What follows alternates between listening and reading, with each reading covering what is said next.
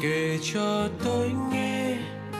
Mùa đông rất khẽ phượng buồn im ve sẽ rất nắng hè. Kể cho tôi nghe chuyện đời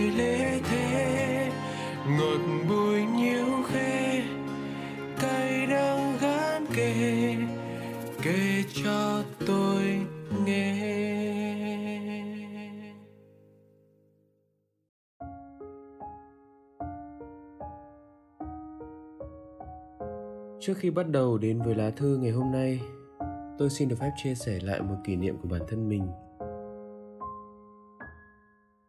Hai năm trước, tôi được cộng tác trong một dự án độc lập nghiên cứu về lĩnh vực tâm lý cộng đồng. Chúng tôi lựa chọn một đề tài không cũ nhưng cũng không mới mang tên Chơ cảm xúc. Chơ cảm xúc là một trạng thái của con người sau một hoặc một vài chuyện tình không như ý khiến con người chúng ta cảm thấy mất niềm tin và tình yêu cảm thấy sợ yêu, ngại yêu. Và ngày hôm nay, một lần nữa cụm từ chơi cảm xúc lại xuất hiện trong tiềm thức của tôi. Bởi trong lá thư mà tôi sắp đọc sau đây, chúng ta sẽ một lần nữa bắt gặp những tâm sự của một người bạn với những tâm tư chơi cảm xúc sau yêu. Mình và người yêu chia tay cách đây cũng nửa năm rồi, nhưng tại sao những thương đau, nỗi dằn vặt luôn bám lấy mình từng ngày, từng đêm và mình vẫn còn nhớ như in cái cảm giác? Ngày bạn ấy nói lời chia tay mình. Mình và bạn ấy yêu nhau vào những năm cuối đại học. Cái tình yêu thời sinh viên thật sự rất vui, rất ngây thơ và rất đáng trân trọng. Có lẽ cả về sau này nữa, sẽ chỉ có mình là người giữ những kỷ niệm đẹp đẽ đó. Lúc ấy, hai đứa lúc nào cũng quấn quýt bên nhau, động viên nhau học và luôn là chỗ dựa tinh thần cho nhau. Rồi cả hai cùng ra trường và bắt đầu bước những bước chân tập trưởng thành của chính mình cậu ấy có công việc và ổn định trước mình. Còn mình tận gần một năm sau ra trường, mình mới bắt đầu ổn định và dành dụm để sau này, hai đứa có thể về chung một nhà, một cách sớm nhất như bạn ấy mong muốn. Vẫn như thói quen lúc còn là sinh viên, mình vẫn luôn lo lắng, chăm sóc và chu cấp mọi thứ tốt nhất, cả về thể chất lẫn tình cảm trong khả năng của mình, để bạn ấy không thua thiệt với bất cứ cô gái nào khác. Nhưng rồi càng về sau bạn ấy càng lạnh nhạt với mình hơn, ít quan tâm mình hơn và luôn đặt ra những tiêu chuẩn vô lý muốn mình đạt được. Rồi ngày đó cũng đến. Cái ngày mà bạn ấy nói chia tay, mặc dù mình đã cố gắng níu kéo, năn nỉ rất nhiều. Những ngày sau đó là những ngày vắng em. Mình luôn cô đơn và một mình trong những kỷ niệm mà khi xưa hai đứa đã dành cho nhau. Khi hai đứa còn bên nhau bạn ấy luôn nói với mình rằng đừng bao giờ rời xa bạn ấy và để bạn ấy lại một mình, luôn hứa hẹn với mình nhiều điều, nhưng rồi sau tất cả, người bị bỏ lại lại là mình. Dù rằng cuộc sống hiện tại của mình, mọi người luôn động viên mình bắt đầu lại cảm xúc và bắt đầu lại một câu chuyện tình yêu mới. Dù rằng mình đã rất cố gắng, nhưng nỗi đau mà quá khứ để lại là quá lớn, đến nỗi mình đã sợ yêu, sợ bị tổn thương thêm một lần nữa làm sao để mình có thể trở lại cuộc sống và có cảm xúc lại như trước đây?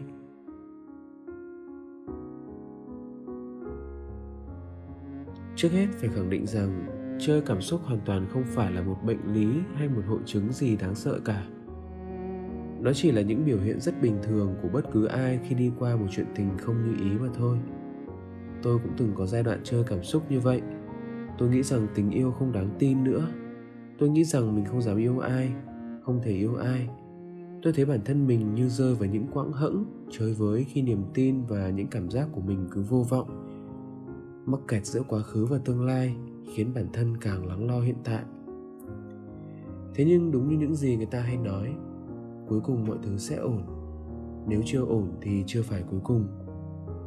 Ngày xưa, lúc đi qua mối tình cũ, có những đêm tôi cũng từng quằn quại trong nỗi tự vấn. Tại sao những nỗi đau này lại xảy ra với mình? Tại sao mình phải nhận về từng ấy những điều xót xa? Tại sao? Tại sao? Và tại sao? Thế nhưng khi bây giờ đã đi đủ xa để ngoái lại, chỉ thấy quá khứ như đám mây mờ khuất lấp, tôi mới nhận ra rằng hóa ra trưởng thành cũng cần phải có cái giá của nó. Nỗi đau càng lớn, cái giá càng lớn, sự trưởng thành cũng càng sâu sắc. Những câu hỏi tại sao kia, tôi cũng đã có cho mình câu trả lời rồi. Tại cuộc đời lựa chọn tôi phải lớn lên theo cách như vậy tôi phải đớn đau để biết cuộc sống này cần nhiều hơn những điều mơ mộng. Tôi phải mất mát để biết rằng tình yêu này cần nhiều hơn những lời hứa và những viễn cảnh tự tưởng tượng.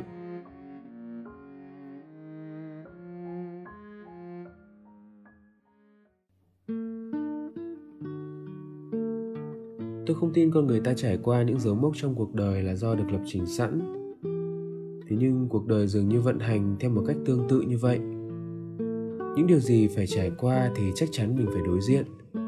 Thế nhưng nó không có nghĩa là khi mình trải qua những mất mát, những điều kém may mắn, thì cuộc đời của mình từ đó về sau sẽ toàn là những điều kém may mắn như vậy.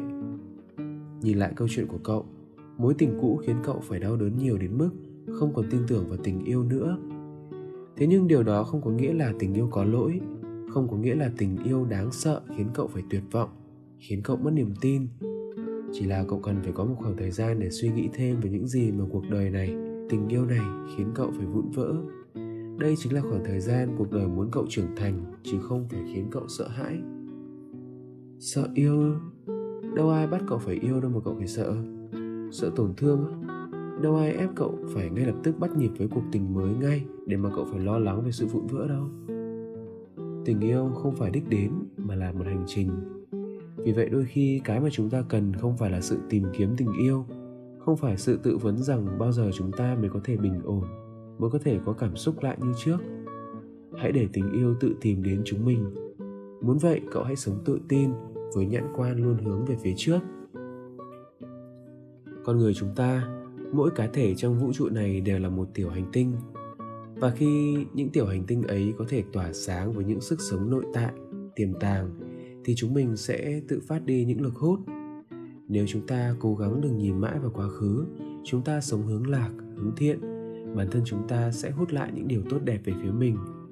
Đó là những mối quan hệ mới, những điều may mắn mới. Và từ đó, tình yêu thực sự cũng sẽ tới với chính mình. Tôi đồng ý với cậu rằng, chúng ta không bao giờ có thể sống mà tách rời quá khứ. Thế nhưng chúng ta hoàn toàn có thể lựa chọn xem những ký ức nào nên nhớ ngày hôm nay mà. Có thể là hôm nay cậu tự cho phép mình buồn, thì hãy làm mọi thứ khiến mình buồn hẳn đi. Buồn thật nặng nề. Nhưng phải hứa với bản thân mình là buồn xong thì thôi. Ngày mai mình sẽ không để bản thân mình lệ thuộc và ỉ lại vào nỗi buồn nữa. Cứ đều đặn như vậy và dần dần, cậu hãy nới rộng ý thức đó của mình ra. Một ngày buồn thì một ngày hướng mình theo những thói quen mới. Rồi một ngày buồn và hai ngày làm những điều lạc quan tiếp đến là ba ngày, bốn ngày, năm ngày. Dần dần lý trí và cảm xúc của cậu sẽ điều hòa với những niềm quan tâm mới. Quá khứ thì vẫn ở đó thôi, chỉ là mình đã học được cách chế ngự nó và dành thời gian ý nghĩa của mình cho những điều mới mẻ hơn và lớn lao hơn. Để tôi nói với cậu thế này nhé. Một cách hình ảnh, hãy cứ coi giai đoạn chơi cảm xúc này của cậu cảm xúc thô ráp và chai sạn như một thanh gỗ vậy đi. Thế nhưng cậu đừng quên rằng, một thanh gỗ xù xì đến mấy trơ lì đến mấy, cũng vẫn có thể làm cho nó bóng bẩy, làm cho nó sáng rõ, làm cho nó mịn nhẵn, mới mẻ. Miễn là ta có thể giữ cho thanh gỗ ấy không mục ruỗng, không gãy vụn, thì nó vẫn sẽ kiên cố, vững chắc, chờ ngày được làm mới thôi. Tình trường cũng vậy, nếu tinh thần của cậu vẫn kiên trì đón đợi những tương lai hứa hẹn thì dù cậu có chưa cảm xúc, thời gian vẫn sẽ mang đến cho cậu những cảm giác màu nhiệm. Hy vọng sẽ được gặp cậu ở những lá thư tiếp theo, kể về việc cậu đã được gặp những điều tuyệt vời mới như thế nào nhé. Tạm biệt cậu.